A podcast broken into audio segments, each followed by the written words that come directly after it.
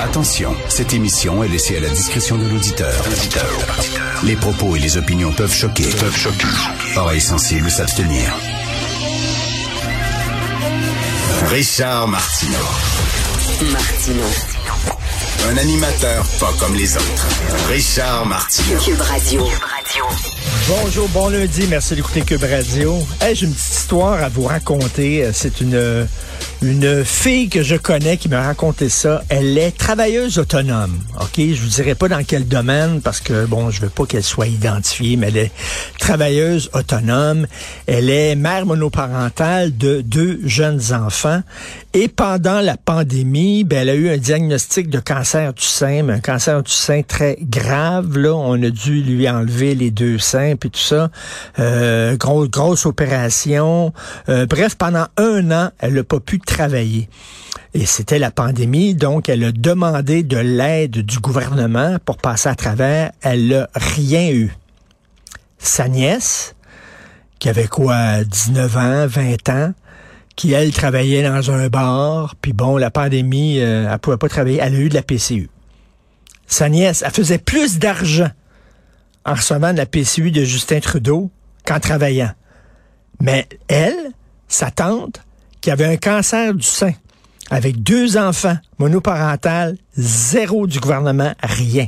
Elle dit, si j'avais attrapé la COVID plutôt que pogné un cancer, j'aurais eu de l'aide du gouvernement. Ça avait eu la COVID. Malheureusement, elle a eu un cancer du sein. Zéro. Elle a dû demander de l'aide financière de ses parents. Ses parents l'aidaient, sa famille l'aidait, tout ça, pour passer à travers. Incroyable. Il y a des cracks dans notre système. Et euh, quand tu tombes dans le crack, là, c'est pas drôle parce que soudainement, le système, il peut rien pour toi. Strictement rien. Hallucinant. J'entendais l'autre jour un militant qui disait Ah, la transphobie, les gens sont transphobes, tout ça. Mais qu'est-ce qu'il y a de la transphobie? Est-ce qu'on a le droit d'arriver avec des bémols sur ce discours-là qui affirme qu'il n'y a pas d'hommes et qu'il n'y a pas de femmes? Regardez ça en France, il y a des médecins. Il y avait le conseil d'aide à la famille. Ok, c'est un organisme français qui aide les parents. Et sur sa page internet, le Conseil d'aide à la famille avait un texte qui s'intitulait "Mon enfant est transgenre, comment bien l'accompagner." Et là, il y a des médecins qui ont dit, ouais, faites attention, là, ton enfant est transgenre. À ta minute, là, c'est pas parce que euh, c'est un petit gars puis qu'il a essayé les souliers de maman que soudainement il est transgenre. À un moment donné, c'est un enfant. Là.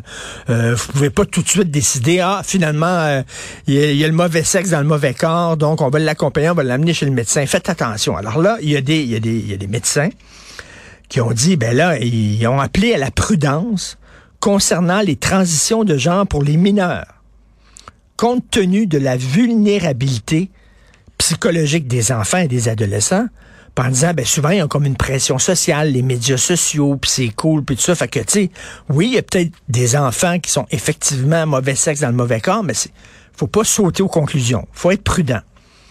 Parce qu'ils ont dit ça, ils ont été traînés euh, en justice par l'association Outrance, O-U-T, R-A-N-S, Out trans ou trans.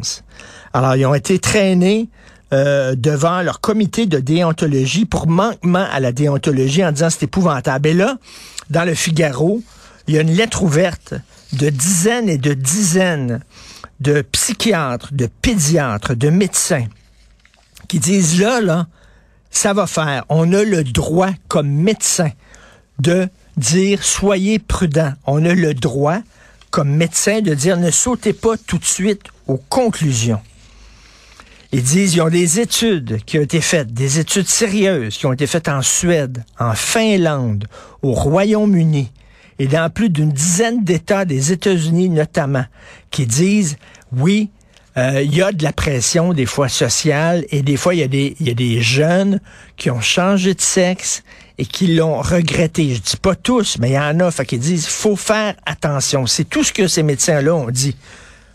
Et à cause de ça, ils ont été traînés devant un comité de déontologie par un organisme qui défend les droits étrangers. Et je reviens à ma question, c'est quoi la transphobie?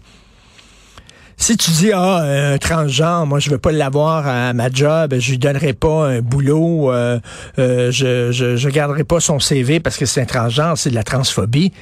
Mais arriver à dire, ben là, pour les jeunes, attends une minute, là, faisons attention, ce n'est pas de la transphobie. Or, ces médecins-là ont été traînés dans un comité de déontologie. Donc, c'est une lettre ouverte à lire dans, sur le site du Figaro, lettre de soutien aux médecins poursuivis par l'association Outrance. Donc, c'est plusieurs médecins, euh, euh, pédiatres et tout ça qui prennent la défense de ces médecins-là.